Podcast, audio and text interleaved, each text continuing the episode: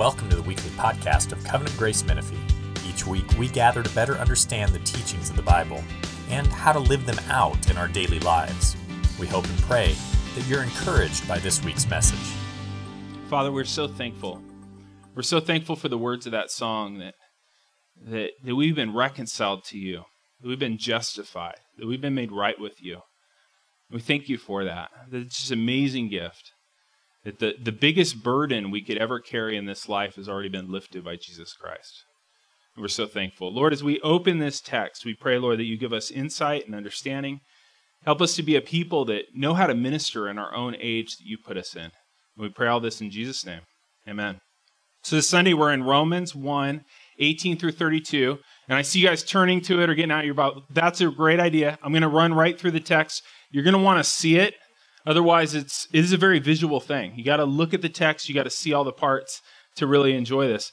This text fits into an overall argument that Paul's making in Romans. Um, he's going to bring up our sin, and he's not going to bring up our sin because Paul just likes talking about our sin. Paul's going to bring up our sins so that we know that we need Jesus, so that we know we need the gospel. So this section of Romans is all about building the case that everyone needs Jesus. Okay, and and that makes sense. I mean, you need to know the bad news before you can enjoy the good news, right? You would not be excited about a sign that said free chemotherapy unless you knew yourself to have cancer, right? It's the same thing with the gospel. Once we know our need for Jesus, then it really is the good news. And so, what we're going to see in this text, Romans 1 18 through 32, is that pagans need Jesus. Okay? This would be people that aren't particularly religious people. This is talking about just the culture at large needs Jesus. And if you feel like you're off the hook on this one, next week is religious people need Jesus. And that's chapter 2. And then Gabe's going to do the beginning of chapter three, which is everyone needs Jesus. So we're going to, pagans need Jesus, religious people need Jesus, everyone needs Jesus. So that's what we're doing this morning. This text, guys, also helps us to understand what's going on in our culture right now. There's a good chance you've looked around at our culture and thought, how did we get here? What happened? Was I asleep? Did I miss something? Because everything just kind of went crazy all of a sudden, right? And uh, even if you take out coronavirus and all the other things that happen, if you look at the past 10 years or so, you wonder how did we get here? You guys are actually living through an extremely accelerated time of cultural change. Everybody thinks that their time is this wild time. This really is the wild time, just so you know. If we look at our culture, we can see, you know, crazy things like the idea of gender fluidity on the left side of, of our culture. But then we see crazy stuff on the right side, don't we?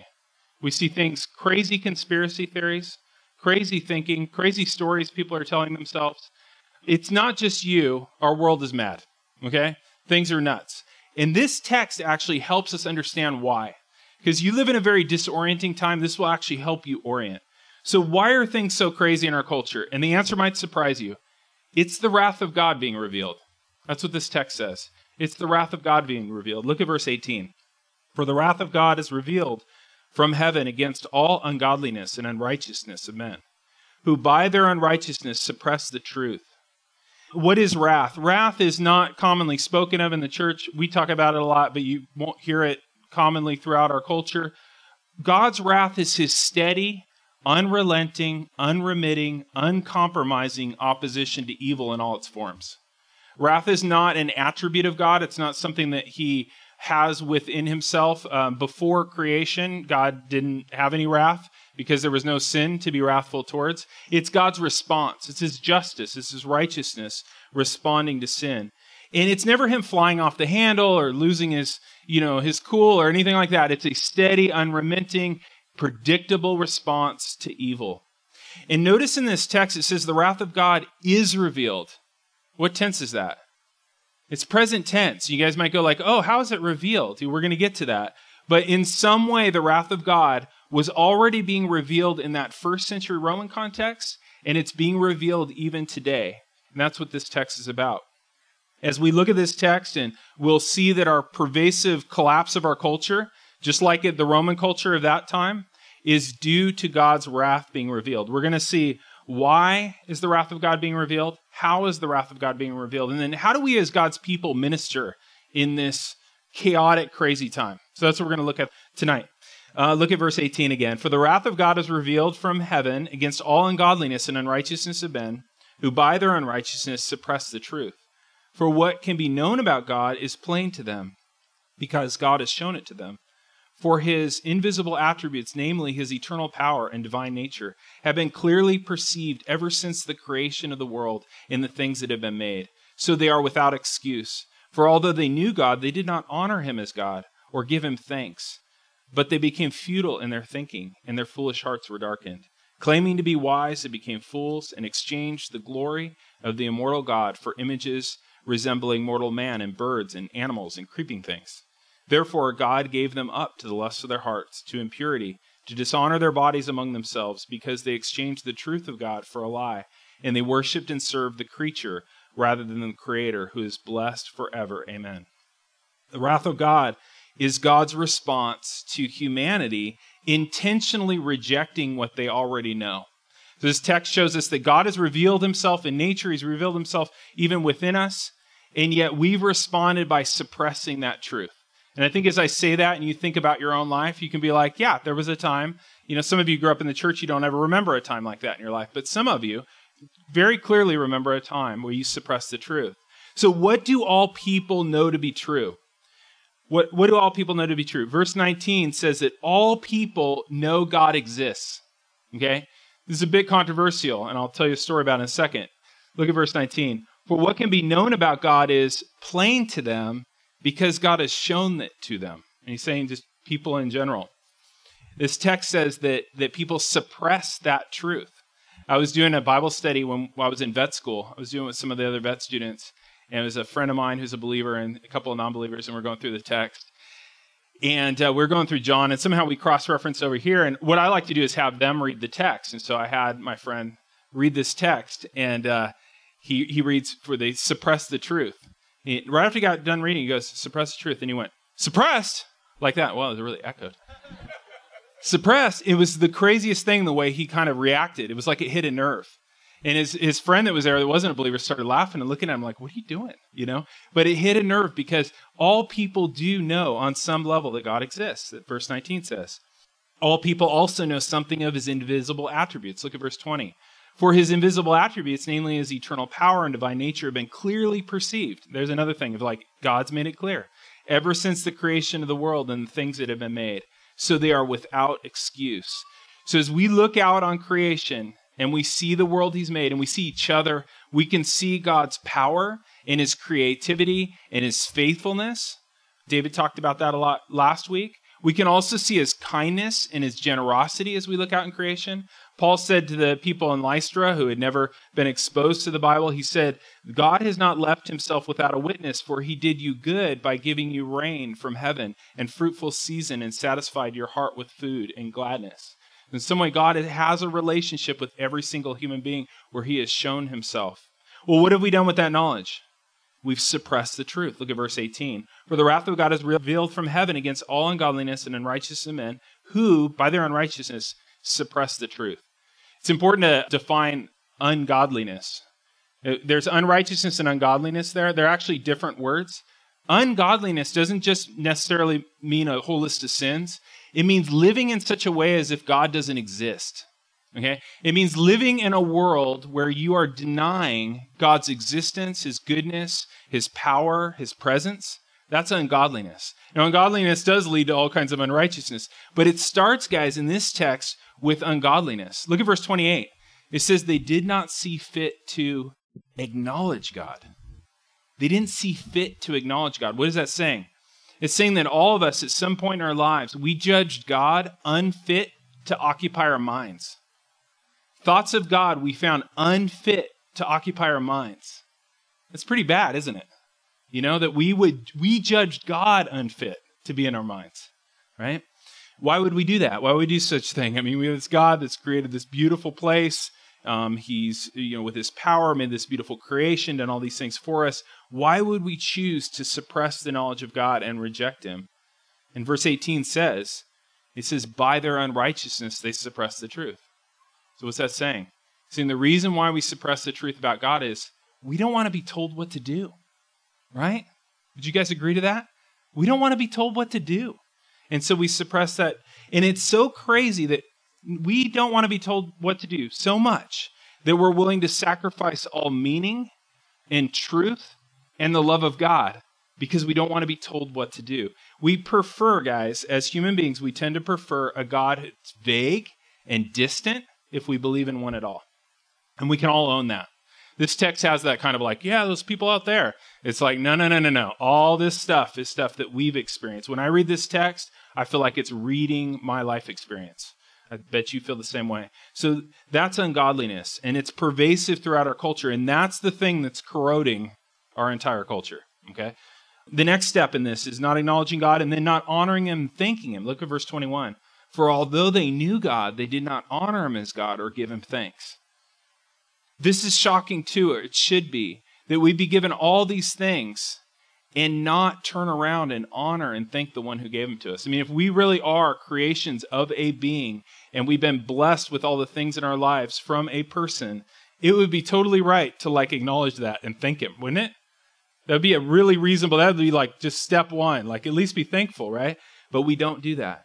We tend to enjoy all that God made and believe that we have no one to thank for it but ourselves. like, well, I worked really hard, you know? Well, you know, I'm not like those other people. I've really, you know, put in the effort. I've been a good person and things like that. So we've got not acknowledging him, not honoring him, not thanking him. And then we have what sets in after that is moral confusion. Look at verse 21. But they became futile in their thinking, and their foolish hearts were darkened. Claiming to be wise, they became fools. Um, we, we lack wisdom as we transition away from God, as we reject God. Our wisdom leaves us. Wisdom is knowledge of reality. Okay? Wisdom is knowledge of reality. And when you deny the most fundamental thing about reality, God, you're not off to a good start. Okay? When the first thing you do is deny the most fundamental thing of reality, God, you're not off to a good start. When we start suppressing the truth, that truth, then our ability to understand truth in general unravels. And why wouldn't it? I mean, if we deny the most important fact, we're going to start to unravel. And we see that in our culture, guys. It's amazing the things that 21st century people are able to believe. Okay? If, has anybody felt like, are we in the dark ages? I mean, felt like like this is strange. Like, why have we forgotten so many things that seem so elementary? Things like we talked about a couple weeks ago that the unborn, our culture believes the unborn are not human. You know, and we went through and made a case for it. And some of your response to that is like, well, why does anybody believe otherwise? But we've all been kind of led to believe things. Um, our culture believes that gender is a matter of choice. And that's a very unusual belief. That's not a belief that even would have been plausible a few decades ago, and our culture assumes it now. Those are things of the left, but on the right, like I said, we have people believing bizarre, unfounded conspiracy theories, and we have rampant unscientific thinking. We do. Our culture's weird right now. It's weird on both sides. There's, there's a weirdness everywhere. This isn't a right left thing. And we've all seen this in our lives, haven't we? What this is called, the theological term for this is the noetic effect of sin, which means that sin makes us stupid. Okay? And we've all experienced this, right? The noetic effect of sin. Sin makes us stupid. The more we get enslaved to a particular sin, the more confused our thinking gets. You guys have all can own this, right? You've all experienced this. I've experienced this. If there's a particular sin that you really want, you really want to keep pursuing it, what you find is that your thinking becomes more and more darkened and you get more and more confused and you're able to come up with all sorts of weird excuses for inexcusable behavior and inexcusable thoughts. Anybody do it this week? Anybody feel the noetic effects of sin this week, right? Okay, this is all of us, right? This is a human condition. We're able to justify more and more things that are just unjustifiable. We see it sometimes within the church. One of the most profound examples is you'll have people that study the Bible, they know the Bible, they love the Bible, their marriage gets hard, they start to want to justify their divorce, and they come up with all kinds of reasons that are not in Scripture there are scriptural reasons for divorce, but they come up with all these different things. And and you're seeing like a strange unraveling of the person's ability to like dissect truth. It's like, what happened? A year ago, this would have been straightforward. Now it's not straightforward. That's it happens to all of us. It's the noetic effect of sin. So this is kind of like a death spiral, okay? When you look at this text, I mean, it's beautiful, and then it's got this flow, and it kind of explains so many things. But it's also dark too. It's all it's like a black hole. It's like a death spiral people are going further and further down into. What's the next step? Idolatry. Look at verse 23. And exchange the glory of the immortal God for images resembling mortal man and birds and animals and creeping things. Therefore, God gave them up to the lusts of their hearts, to impurity, to dishonoring their bodies among themselves, because they exchanged the truth about God for a lie, and worshiped and served the creature rather than the Creator, who is blessed forever. Amen.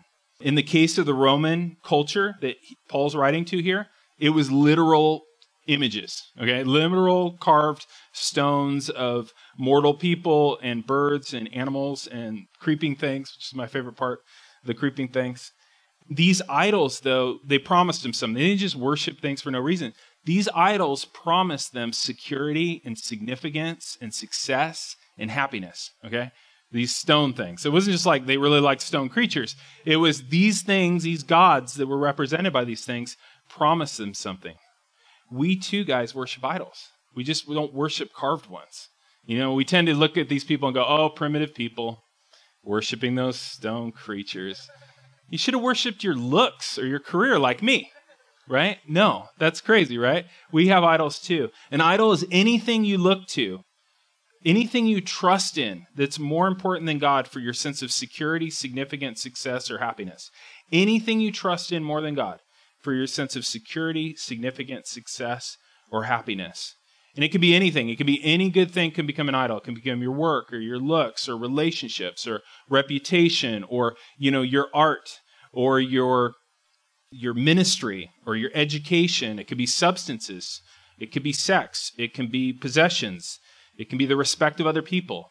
It could be having successful or obedient children. Okay? Anything that's more important to you for your significance and your security and your success and your happiness. It can be any good thing. There's three things you should really know about idols, and it touches on this text. Idols are personal against God. Idols are weak. They never get you give you what they say they're going to give you. And they're destructive. They're personal against God. They're personal against God. Look at verse 23. They exchanged the glory of God for idols, right? They exchanged the truth about God for a lie. They worshiped and served the creature rather than the creator. Okay, this is an exchange. This is God who made me, loves me more than anyone else in the world does. And I have, instead of loving him back or acknowledging him, I've traded him for stuff. I've traded him for things, right? I've exchanged the truth about God for a lie. It's an exchange, it's an evil exchange. It's a personal insult against God, isn't it? It's a huge one to say, I know that you're God. I know you're the one I have to think for everything. And I don't want you. I want this other thing instead. It's personal. It's a personal insult. Sin is personal. I think sometimes we think about the law of God and we don't recognize that it's a personal offense against God. You know, when you get pulled over, you're speeding or whatever, and you get pulled over, the cop doesn't pull over and, you know, he asks you, like, do you know why I pulled you over? And do you know, you know, how fast you were going? He doesn't start crying and say, How could you do this to me? Okay? Because it's not personal. There's nothing personal here. If he's taking it personal, that's odd, right? But this is personal because this is more like a parent who's given you everything and, and you reject them and you turn from them and you don't thank them and honor them. And so everyone, guys, has a relationship with God. Sometimes we talk about like, uh, you need a relationship with God. Everyone already has one. It's just most people have a very bad one. Okay, it's one in which we have offended him, we've insulted him, and it's a, it's a relationship that is not good. Secondly, idols are weak. They never give us what they promise. You guys testify to that? You testify that idols have never given you what they promise. The Romans could see that, you know, these little stone things, they're not doing it, right? David Foster Wallace is a, a novelist, and uh, he was not a Christian as far as I know, but he had amazing insight into idolatry, and he gave this commencement address. This is a commencement address like everybody should get. This is what he said Here's something else that's weird but true. In the day to day trenches of adult life, there is actually no such thing as atheism. There is no such thing as not worshiping. Everybody worships. The only choice you get is what to worship. And the compelling reason for maybe choosing some sort of God is that pretty much anything else you worship will eat you alive. If you worship money and things, if they are what you really tap your meaning to into, then you will never have enough. You will never feel like you are enough. It's the truth. Worship your body, beauty, sexual allure, and you'll always feel ugly.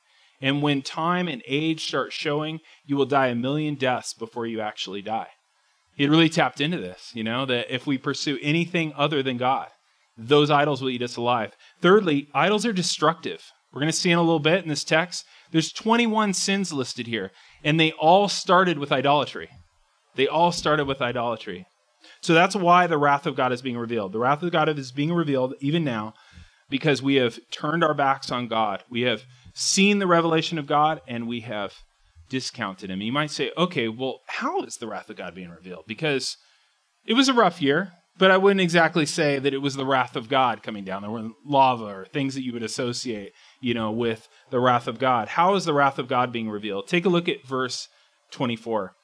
Therefore, God gave them up in the lusts of their hearts to impurity to dishonoring their bodies among themselves because they exchanged the truth about God for a lie and they worshiped and served the creature rather than creator. The way that God's wrath is being revealed even now is by God allowing people to have their sin, by giving them up. It says three times in this text God gave them up, verse 24. God gave them up, verse 26. God gave them up, verse 28. That there's a thing called God's passive wrath. Have you ever heard of that? It's not a really common term. The passive wrath of God is God allowing people to have the sin and be enslaved and hardened by the sin they've been choosing all along. It's just to let them go.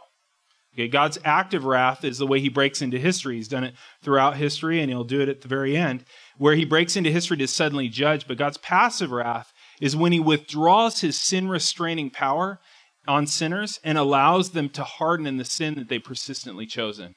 It's him saying, you want that? You don't want me? Okay. Right, that's called passive wrath. Have you guys heard of that? Passive wrath of God. And that's what we're seeing in our culture right now. When we see this rampant moral confusion and immorality, it's God saying, You don't want me? Okay. Here you go. Have your have your sin. And we see that in verse 24, 26, and 28. Look at verse 24. God gave them up in verse 24. Therefore, God gave them up to the lusts of their hearts, to impurity, to dishonor their bodies among themselves. We know that from the context this is sexual sin. The important thing to realize from this text is that sexual sin is ultimately a worship disorder. super important to know that it's a worship disorder. So if you're currently dealing with lust, with any kind of sexual morality, pornography, things like that, the place that really you need to go into is what do you worship? It's a worship disorder.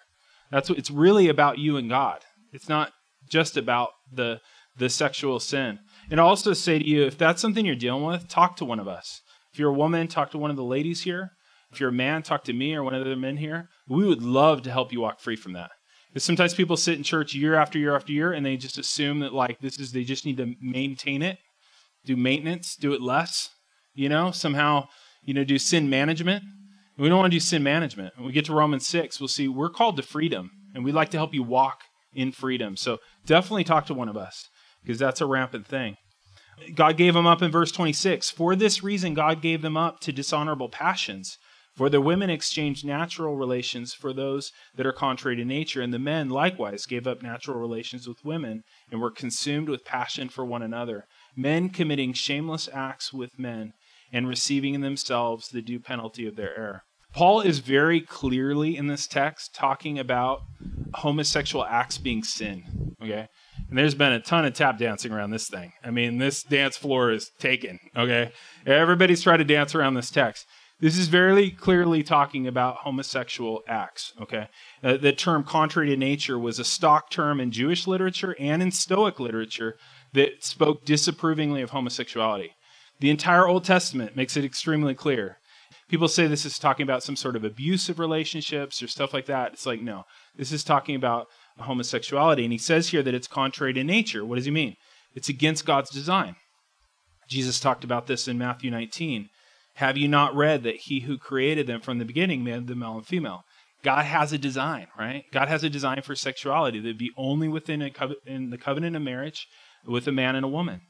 And I say homosexual acts here because that's what he's condemning. Okay. In our culture, it's become extremely complicated to talk about these things because homosexuality has become not just something people do, but something they are. Okay? And so then when you say that this is sinful, then you're saying like that people that have that tendency, that temptation, those desires are some side outside of the kingdom. It's not what this text is talking about. It's talking about the deeds, right? Some people are tempted to homosexual sin. And that temptation itself is not sin. We know that Jesus was tempted in all ways, but without sin. There's a way to be tempted by things, terrible things, and not actually sin, not actually give in to it mentally or physically. Our culture has made it a, a tremendous amount of pressure. And I think that's something we need to think about when we think about where we're going to meet in the future. Like, there may be a time when the schools are unavailable if a church teaches biblically on this issue, you know. And we don't need to gripe about that. We just need to live with it and figure out how we'd work around it. But the culture gives tremendous pressure to not only approve of homosexual activity, but to celebrate it. Okay? It's not just approval, but celebration. And it seems unloving to disapprove of someone's sinful practice, right? And that's because our culture has viewed this practice as an identity. Okay? And if it's the person's identity, then you can't accept them unless you accept what they do. But wouldn't you agree, guys, that there's a lot of people in your life that do things that you don't accept, but you still accept and love them? You have lots of people in your life like that? I have lots of people in my life that I don't approve of all the things they do, and I still love and accept them, right? These things don't go together, but our culture says, no, no, no, no. This is their identity. That sexual activity somehow, and you guys think this is totally normal, and you know I do too because I live in this culture. But it's not immediately obvious why someone's sexual activity would be their identity. Like, why did identity get pinned there? There's no logical reason for it to be that way. You know, since when do we approve of everything else people do before we value and love them? And so, homosexual sin used to be something that people did. Now, our culture is telling us that that's who people are. And that's just not a biblical way of looking at people, nor does it have a very long historical precedent. Okay? This is a new idea that people are defined by their sexual behavior. There are all kinds of people in your life that you approve of, that you don't approve of what they do, but you still love and accept them. And really, this isn't about what we approve of anyway, right? This is about what God approves of. And God's very clear in this text that homosexual behavior, homosexual acts, homosexual lust is sinful. And you can totally say that. I could totally say that if, if that's you. I could totally say that and not hate you. Right? I can say that and not hate you. I don't hate you. And I could totally say that and not be afraid of you. I'm not phobic. Okay? I'm just saying what the Bible says. And I think that would be something that might be really helpful for you to communicate to your friends that aren't believers or to those you know that do practice homosexuality is that, you know, I don't have to approve of everything you do in your life to love you. Right? And we're like that with all our friends. You know? I don't approve of everything you guys do, and I don't hate you, and I'm not afraid of you. Okay? And so one thing I also wanted to mention too is is that if you're if this is a temptation of yours, we'd love to talk about this with you. I mean, we've had tons of people in the church that this was a struggle of theirs, and um, we would love to be a help to those who wrestle with same-sex attraction. Um, this is something that doesn't do well by being kind of hidden in the dark and not shared with a friend, and it is not going to shock us at all. I will not be shocked. We've talked to tons of people that have this this particular desire, this particular attraction, and God is gracious in his acts of redemption and you know we can learn how to walk in, in holiness just like with pornography or any other issue. God gave them up. Look at verse 28 god gave them up. And since they did not see fit to acknowledge god god gave them up to a debased mind to do what, what ought not to be done. They were filled with all manner of unrighteousness evil covetousness malice. They are full of envy murder strife deceit maliciousness they are gossips, slanderers, haters of God, insolent, haughty, boastful, inventors of evil, disobedient to parents, foolish, faithless, heartless, ruthless. And though they know God's decrees, that those who practice such things deserve to die, they not only do them, but give hearty approval to those who practice them. Does that sound familiar? Does it sound familiar? Have you guys been online at all lately? Okay. This is our culture, right? This is our culture. And I'm not even specifically talking necessarily about the sexual part. What really hit me in that list was the anger, the malice, and the strife, and the gossip, and the slander. I mean, if we think about the kinds of things that we see in our culture right now, it is an angry place. And a lot of Christians have justified their anger. They go, well, we're in a war, you know, and we can't be nice in a war. No one's telling you to be nice. People are telling you to be biblical. We can't be malicious and strifeful and all these things. I would ask you in that vein, what do you think your news feed is designed to do? I know I mentioned this before. What do you guys think the news feed that you're on, whether it's a social media news feed or go to certain websites for news, what do you think your news feed is designed to do in you? Because it's designed to do something in you. You want to know how to know? Look at the comments. That's what it's designed to do in you. Is anybody like me? You read the first two lines and you go to the comments? That's my, my habit. If you read the comments, you will see what that newsfeed's designed to do. That's what it's designed to do. That's what it's perfectly calibrated to do. And you look through the, the comments and you see the hate and the strife and all that stuff. And what you're seeing is what that thing does. And if that's the kind of heart you want, then keep feeding it that trough, right? Okay. When we see all around us this immorality in our culture, one thing that's really interesting about Romans 1 is that we tend to see sin in our culture. You know, see the homosexuality rampant in our culture and all these other things. We see that list of 21 sins there, and we think, man, our culture's so bad. God, God's going to judge this. God's going to bring wrath on this. But you know what Romans 1 tells us? It tells us that this is the wrath of God. Okay? It's not just saying that those sins will get the wrath of God, it's saying those sins in our culture are the wrath of God revealed. The reason why it is the way it is started with ungodliness. It started with us turning away from God and not wanting God in our minds. And so that's what we have.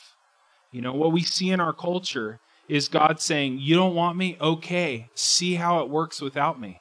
And when you look at verses 29 through 31, you're seeing a taste of what it's like for God to withdraw his, his grace and his restraining power on a people. That's what you're seeing. You know what it's like? It's a taste of hell. Isn't that what it is? I mean, read verses 29 through 31. If that isn't a taste of hell, I don't know what is, right? That's what it's like without the presence of God. And guys, if you're not a believer, if you're not trusting in Jesus, if you're not, you know, repentantly walking with him, I just say the last thing you want is for God to say, You don't want me? Okay. That is the last thing you want. The last thing you want is for him to say, Okay, your will be done and to have that done eternally. That's what we're looking at. So, how should we live in this? How should we live in this time? So, this is kind of like a like a death spiral. This is like a black hole, and we're we're the church, and we've been like our outpost is on the edge of this black hole. You guys see Interstellar? You know, it's that kind of a deal. So you got this black hole, right? And people that are just in godlessness kind of going down this spiral. And we're in a ship and we're posted right on the edge of this thing. Like, what are we called to do? tell you what we're not called to do is just kind of like rail against them, right? That doesn't help. Like, look at all those people, you know? No, that's not what we're called to do. What are we called to do? Could we throw them a lifeline of some kind? We've been assigned, guys, a very unique and special post in history. We could complain about it. We could complain that, like, somebody pushed the crazy button in this place. Or we could say, you know what? God chose us to be here during this time, in this place, to minister to these people at this critical time in history. So, what do we do? What are the lifelines we could throw them? What are some ways we could point them to Christ?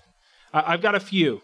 I just want to give you a couple lifelines real quick. And these lifelines are based on, they're the opposite basically of how the death spiral works. Okay. So, we're to, first one is we should throw them the lifeline of acknowledging God. Okay. We're here to point out to people something they already know or or used to know, which is there's a God who made everyone and everything, and He's good. We're here to point people to something that God had made plain to them at some point in their life, and that's His existence. And there's very reasonable ways to do this. I'll give you three real quick. There's the existence of the universe, okay?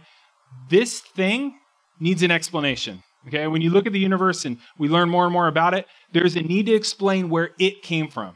And you can't say, well, I believe in evolution. That's way later, okay? Where did this come from? Okay? And there turns out to be no good explanation. Bring them to me if you have one. There's no good explanation actually to where this universe came from. And I could unpack that, and maybe I will later. I'll send you something on that. Okay. Next one would be the fine tuning of the universe. It turns out that our universe has about three dozen fundamental constants, things of like molecular weight and things of gravity basic details to our universe that if these three dozen things weren't perfectly tuned, like a bunch of knobs, life couldn't exist here. somebody needs to explain that. You know, that needs an explanation. That's that's strange, okay? That life could be even be here is amazing. Third one, moral intuitions that we have. We all have, believe it or not, we all have a moral law within us that tells us how we should live. We don't necessarily do it, but it tells us how we should live, and we didn't write it. And neither did our parents or anyone else. We have something within us that points to a creator. Or you could go more simply. You could be just like, look at this place. What explains this? Look at you. What explains you? You guys are such strange, strange monkeys. You know, you're just so unusual. What explains it? What explains personality and what explains all your complex emotions and your crazy ideas? And where did this come from? This needs an explanation. So throw people the lifeline of acknowledging God. Second, throw them the lifeline of gratitude. I mean, when you look at this beautiful, amazing place, aren't you thankful? I think everybody is. Everybody likes the idea of gratitude and thankfulness, right? We're thankful. Who do we thank? You ever thought about that? You guys ever thought about that Thanksgiving is the most awkward holiday for somebody that doesn't believe in God? Like, Who are we thinking exactly, you know, for all this? I mean, for thinking for existence. Not just that you have shoes and stuff like that, but you have feet in your shoes. You have bodies. It's crazy, right? G.K. Chesterton was a Catholic writer in the 20th century, and he was converted largely because he felt an overwhelming sense of gratitude and realized he had no one to thank. And that made him start going like, there's got to be somebody to thank. That led him down the line to finding finding the Lord. It was amazing. So throw him the lifeline of gratitude. Throw him the lifeline of worship. Point out to people, like that quote of David Foster Wallace, that everybody worships something. I think people can understand that. And they can understand how the idols have let them down. Guys, Jesus is the only one truly worthy of our worship. Jesus is the only God that if you worship him, he'll satisfy your every need and he'll forgive your every sin. No idol's going to do that. No other God's going to do that. He will satisfy your every need and forgive your every sin. Jesus is better. He's better than anything you're called to leave behind. Even if that's very difficult things. I mean, we talked about same sex attraction and all kinds of other issues. Jesus is better than anything he calls you to leave behind. Far better. He is the treasure hidden in the field. You should be willing to sell all, do anything to have him. And that's what we're going to proclaim tonight when we take the Lord's Supper, is that he's better. And what's really cool is, you know, Romans 18 says that the wrath of God is revealed. Romans 1 18. Verse 17 said that the righteousness of God is revealed. So not only in Romans do we have the, the wrath of God is revealed, but his righteousness is revealed. And that righteousness that's revealed, we talked about a couple weeks ago, is the righteousness he'll give you tonight if you trust in Jesus. It's not about you're going to renovate your life and eventually he's going to approve of you. If you trust in Jesus Christ tonight, you will immediately have the righteousness of Jesus. He will view you as if you'd lived Jesus' perfect life because he did an exchange for us. You know, this passage talks about this dark exchange, right? We exchanged God for trinkets, we exchanged God for sin. And how did God respond?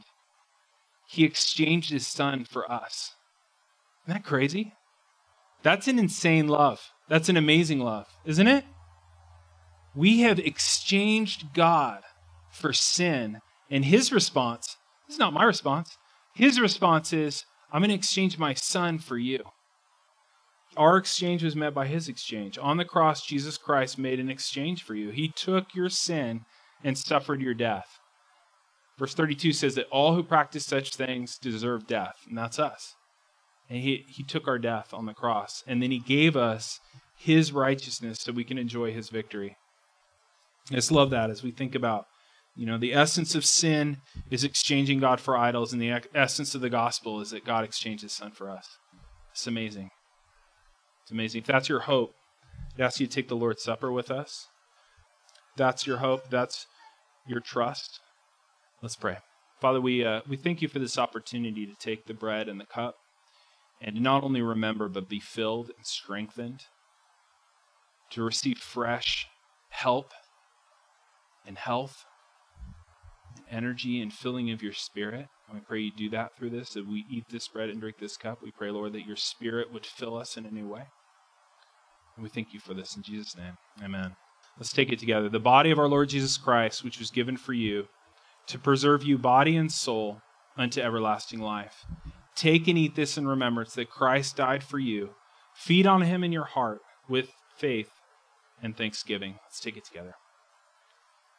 Let's take the cup together. The, the blood of our Lord Jesus Christ, which was shed for you, to preserve you body and soul into everlasting life.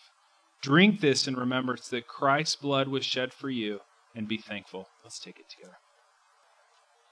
Father, we're, we're grateful. Not nearly as grateful as we should be, but we're grateful. And we want to honor you, and we want to worship you. We want to do all the opposite of what we have done in the past. We want to give you our whole selves in worship right now. We pray, Lord, that the worship of our hearts and our mouths and our, our very lives would be pleasing to you. Lord, we know in Christ that we are righteous before you. We know that you love and accept us in a way that we never could have been before and we can't add to. But Lord, we can bring you pleasure, and we pray that we would tonight as we worship, as we fellowship, as we love our friends and families tonight. In Jesus' name, amen. Thank you for listening to this week's podcast. If you'd like to know more about our church, you can email us at info at covgracemenifee.org. May the Lord bless your week and guide your steps.